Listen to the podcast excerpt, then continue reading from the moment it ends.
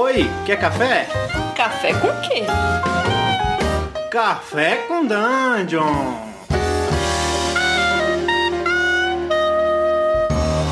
Bom dia, amigos do Regra da Casa. Estamos aqui para mais um Café com Dungeon. Eu sou amanhã com muito RPG. Eu sou Rafael Balbi.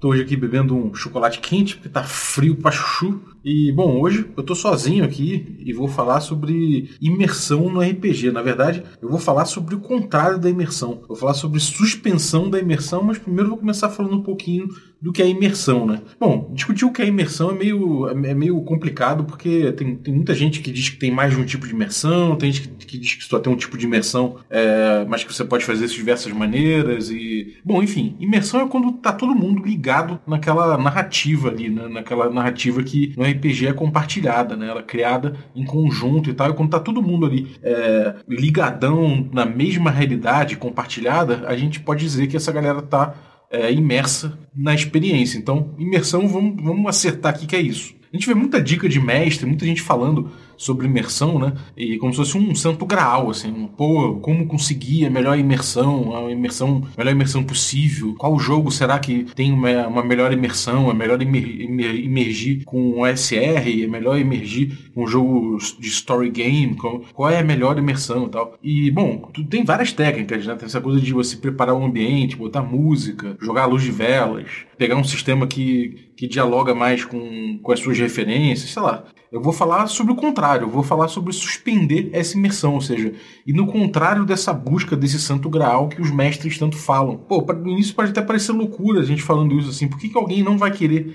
E bom, cara, tem alguns motivos assim pra gente não querer imersão o tempo todo. O primeiro é que, cara, assim, é impossível a gente manter a imersão rolando 100% do tempo de jogo. A gente tem que tentar é, aproveitar, administrar é, os momentos de imersão em favor da narrativa que a gente está querendo construir. Né? Então não adianta a gente ficar é, achando que vai conseguir manter a imersão 100% do tempo, até porque isso cansa demais e não tem um contraponto. Né? É, é, contraste é interessante, então a gente tem que ter a imersão completa, quando, principalmente quando ela contrasta com um momento de descontração, um momento que todo mundo sai ali do personagem um pouco e fica relaxado. Então, é, a gente pode aproveitar e usar entre cenas, por exemplo, para gerar uns momentos desses quebra de, de, imersão. A gente pode falar alguma coisa mais fora do personagem, a gente pode brincar, fazer alguma coisa que quebre um pouco esse clima de imersão. É interessante porque isso até ajuda a gente a construir novamente a imersão na próxima cena.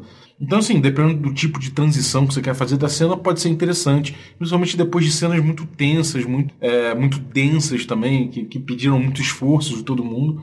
Então, dessa quebrada pode ajudar. Isso também faz com que os jogadores acabem discutindo, tenham um momento em off, é, possam discutir estratégias, possam discutir coisas que, bom, que às vezes os personagens em game não, não, não precisam fazer, né? Os jogadores fazem fora mesmo não tem problema em relação a isso. Ou então até para ir pedir uma pizza, ir no banheiro, dar aquela pausazinha de dois minutos, três minutos, pode ser interessante para que a galera consiga manter a concentração na cena seguinte. É, outra possibilidade legal é para você explicar a regra. É, a gente sabe que eventualmente acontece isso, né? E, certo, e regra é importante no jogo. É, se o jogador está jogando e está passando ao largo de, de, de regras importantes para determinada cena, para que determinada narrativa se desenvolva, ele vai seguir de olhos vendados. Não vai ser muito interessante para esse cara, provavelmente. Então, para ele conseguir é, usar a regra mesmo, para ele conseguir entender o jogo, o que está rolando ali e assim poder se empoderar para narrar, para usar da sua parcela de criação dentro de um jogo de, de narrativa compartilhada, como é todo RPG a gente pode usar certos momentos de quebrar a imersão para explicar regras. Só que quando fazer isso? Quando tiver essa necessidade de explicar um set de regras, é importante a gente não fazer isso durante é, o, o, o desenvolvimento da cena e durante as rolagens de dado. É, se você já começou, se a cena já começou, já está andando e a galera não está entendendo muito bem ali, deixa passar um, aquele momento importante ali, deixa chegar num cliffhanger, deixa chegar num momento em que você possa cortar sem estragar a sua, a sua, a sua narrativa também, né? a narrativa do grupo ali.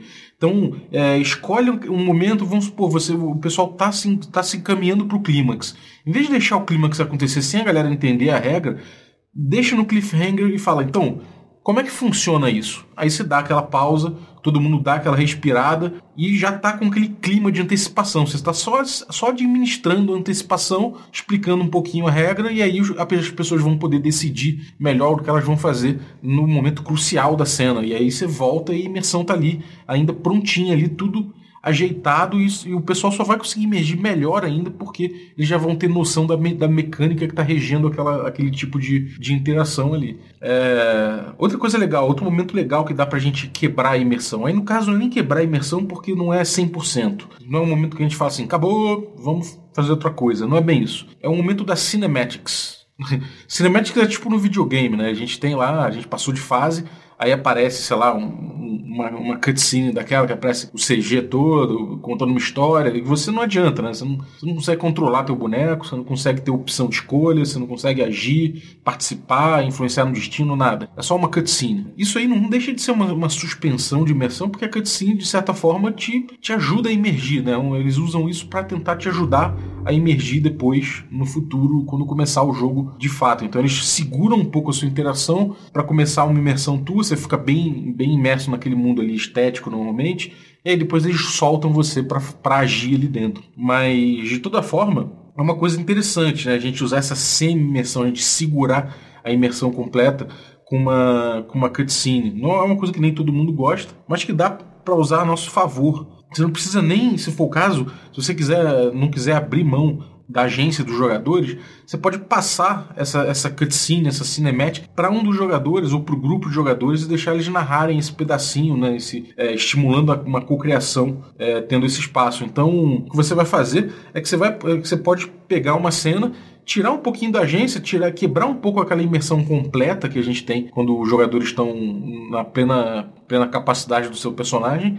E aí a gente narra uma coisa sem que tenha uma, uma narrativa 100% compartilhado. E aí isso faz com que você introduza de alguma forma algum assunto, ou que você narre alguma coisa que está fora do conhecimento dos personagens ali, por exemplo, você pode narrar o que um vilão está fazendo, só para dar um gostinho, sem só para dar uma antecipação, sabe? Como se fosse um filme mesmo montando. É uma técnica que determinado tipo de história aceita. E outra coisa interessante é que você às vezes pode quebrar isso de uma forma, quebrar a imersão nesse caso de uma forma muito curiosa. Eu tenho uma, uma recordação muito forte da mesa do Mage the Ascension, que eu jogo no Perdidos no Play, que o Márcio Moreira é mestre. E lá teve um momento que era um, uma, um problema dentro de um Zeppelin, a gente estava atrás de um artefato, é, meu personagem estava na asa do avião, tentando passar do Zeppelin pro avião, o Zeppelin já estava caindo, e eu tentei me agarrar no avião, não conseguia, tava uma treta do caramba, não, não tava conseguindo pegar o avião ali.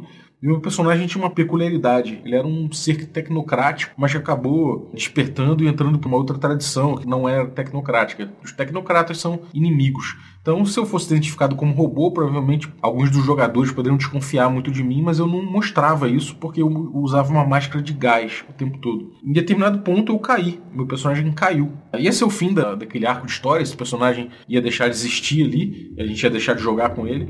Então, uh, eu fui, eu acabei imerso como jogador dentro do, meu, do universo do meu personagem até o fim. Eu narrei como é que ele caiu do avião e usei uma magia, como é Mage da Ascension, né? usei uma magia de forças para poder controlar o, o efeito da gravidade em mim e tal, e planar. E eu consegui planar, simplesmente pousar né, no chão e, e continuar em busca do, do talismã, depois da aventura, enfim. Eu fiz isso simplesmente e eu podia ter feito uma coisa muito curiosa. Eu podia ter dito com o meu personagem quando estava caindo, eu podia ter narrado como jogador mesmo que ele caiu, pousou no chão, tirou a máscara dele, revelando um olho biônico com um brilho vermelho e a, em vez de, de, carne, só aquelas engrenagens do rosto, revelando para todo mundo que eu era, no final das contas, um, um robô. E aí, pô, ia ficar, os jogadores iam ficar surpresos, né? Eu ia estar tá contribuindo de alguma forma, mesmo que tirando, fazendo uma cutscene, né? Que é uma coisa que não é exatamente a imersão completa dos jogadores do RPG, no contexto do RPG,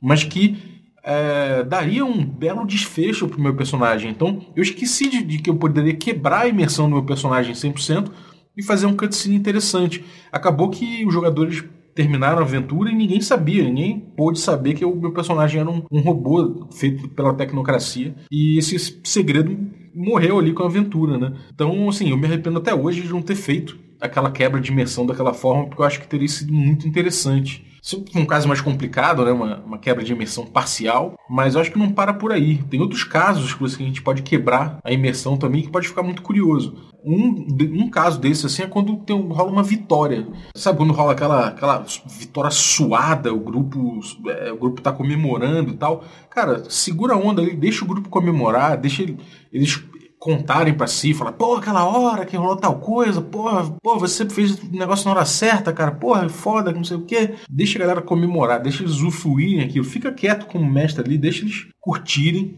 deixa rolar o comentário tag em off mesmo tal. Pô, aproveita isso aí, de, deixa passar, quebra essa imersão um pouco. E aí depois, quando eles já tiverem, mal tiverem preparados, Aí, pô, você tira aquela, aquela carta que você tava guardando na manga, aquele, aquela, aquele recurso que você tinha no bolso, e aí dá uma surpreendida nos caras logo na sequência. É, isso dá um contraste legal, né? Os caras estavam lá felizes da vida, de repente tu. Pô, chega já de surpresa, de sola, e acaba com o mundinho deles ali. E aí, com certeza, cara, eles já vão estar tá num clima diferente para emergir de outra forma ali, com uma, com uma outra energia, né? Então, bom, Acho que é isso. Não sei. Você, vocês têm alguma forma de imersão aí que vocês costumam utilizar? Vocês têm alguma quebra de imersão? Alguma técnica para quebrar a imersão legal que vocês acham? É, não sei, cara. Compartilha aí com a gente é, as suas experiências. O que, que você acha disso? Se você curte cinematic, não curte. Enfim, dá aí uma, uma opinião. É, a gente pode mandar mensagem aqui no, no nosso site, regracasa.com.br, entrar no, no podcast ali e comentar, tem espaço para comentário. Pode pode é, deixar uma mensagem no nosso, no nosso podcast, arroba regradacasa.com.br. E, cara, se você está ouvindo isso na quarta-feira, pode logar lá no twitch.tv e entrar no Regra da Casa, né? Que a gente vai ter stream presencial ao vivo. No momento a gente está num hiato da nossa campanha de D&D quinta edição, o Magic Punk, e a gente está jogando outras coisas. A gente está jogando outros sistemas. A gente já jogou Savage Roads com Deadlands, três sessões, mestradas pelo Ramon. A gente já jogou agora uma one shot do Carlos mestrando Lamentations of a Flame Princess com a aventura própria dele, Harvest Moon, um playtest muito legal, foi bem legal. Agora a gente deve entrar com mais um Espadas Afiadas e Feitiços Sinistros, mestrado pelo Vini, nosso rookie da casa. É, deve ter também a Carol mestrando Passion, das Passiones, com certeza vai ter. Eu não sei ainda o que eu vou mestrar, talvez um Cthulhu, talvez um, um, um Ribbon Drive, Talvez, não sei, vou decidir ainda qual vai ser. Talvez um Desmortos, talvez. É, vou decidir, mas a gente vai mestrar coisas aí durante esse ato e a gente volta com depois com o D&D quinta edição. É, cola também no YouTube, tem nosso, nosso conteúdo lá. Recentemente terminou a campanha do Ars Mágica, então no finzinho a gente fez um, eu fiz um, um live, um, um, review completo, capa a capa, do Ars Mágica quinta edição. Então, se você entrar no YouTube, você consegue ver lá debulhado 100% do livro, horas inclusive de, de vídeo. Mas se você quiser é, um view bem profundo sobre as mágicas, pode ir lá que, que vai ter. E, bom, é isso aí. Siga nossa, nosso conteúdo, dá uns 5 estrelas aí no, no iTunes se você curtiu. E um abraço. Boa manhã para você.